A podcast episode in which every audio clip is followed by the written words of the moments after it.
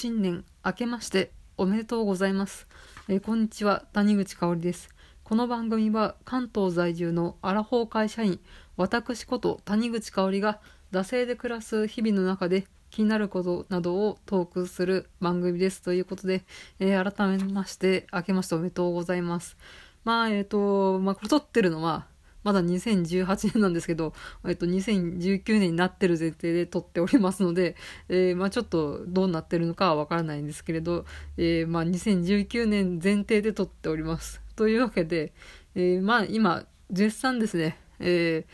大掃除中なんですよ。まあこの大掃除がまだですね、これから台所というかキッチン周りをやるんですけれど、まあそれを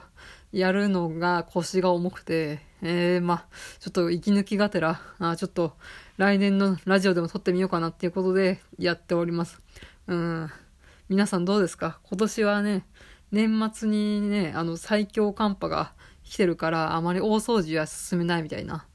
ことで、なんか2019年5月、あの、平成から新年号になるっていうことで、えーそこでまあ10連休が予定されてるじゃないですか。そのあったかい季節にみんな大掃除やるといいんじゃんみたいな感じで、まあツイッターの方で回ってきて、おなるほどなるほどって思ったわけなんですけど、まあなんかやっぱし、なんかこのけじめじゃないですけど、なんですかね、もう染み込んでるんですかね。意外とやっぱりなんかこう、毎年やってることをやらないっていうのがちょっとできないたちなのかわかんないですけど、えーちょっと割と、えー昨日からやってるんですけど、まあ、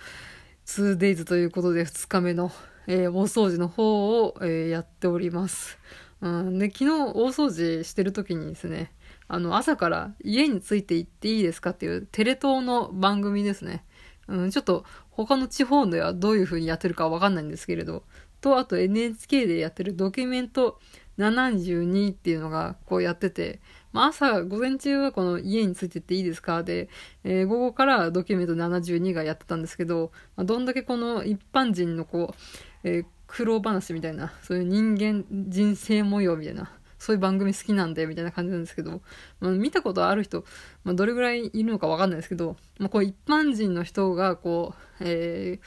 テレビ番組の人が突撃して、えーこのまあ家ついてていいですかだったら、あのちょっと家に行ってインタビューさせてくださいみたいな、うん、そういう番組ですね。で、ドキュメント72とかは、なんかそのある一個の場所、なんか食堂だったら食堂とか、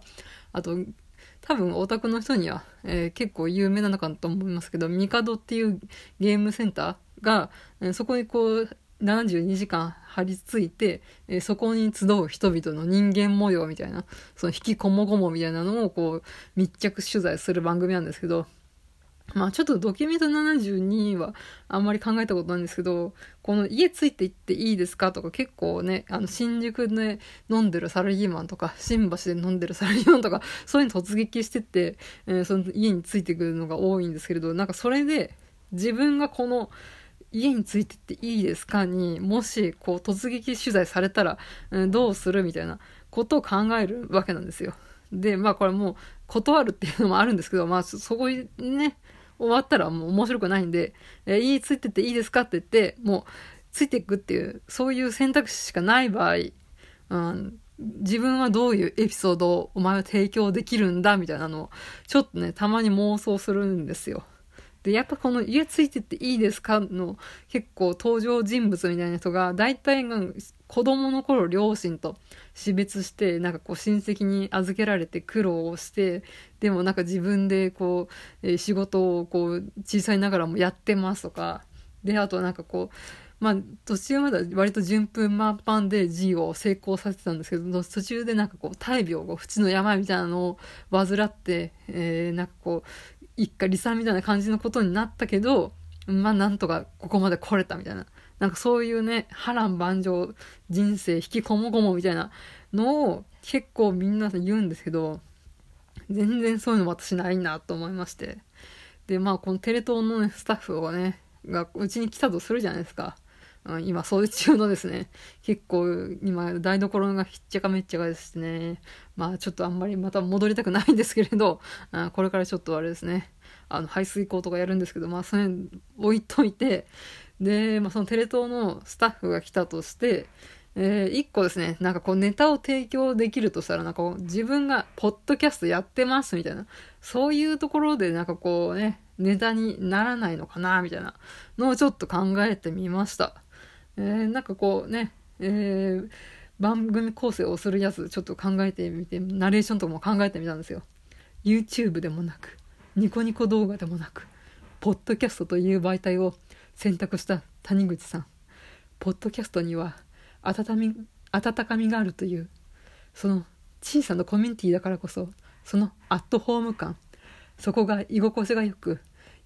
癒されるんだとか「てんてんてん」みたいなナレーションがねこうやって入ってですね。であのビートルズの「レッド・イット・ビー」が流れるじゃないですか。あここでちょっとあんま歌っちゃうのあれなんでちょっと皆さん脳内で流してくださいね。で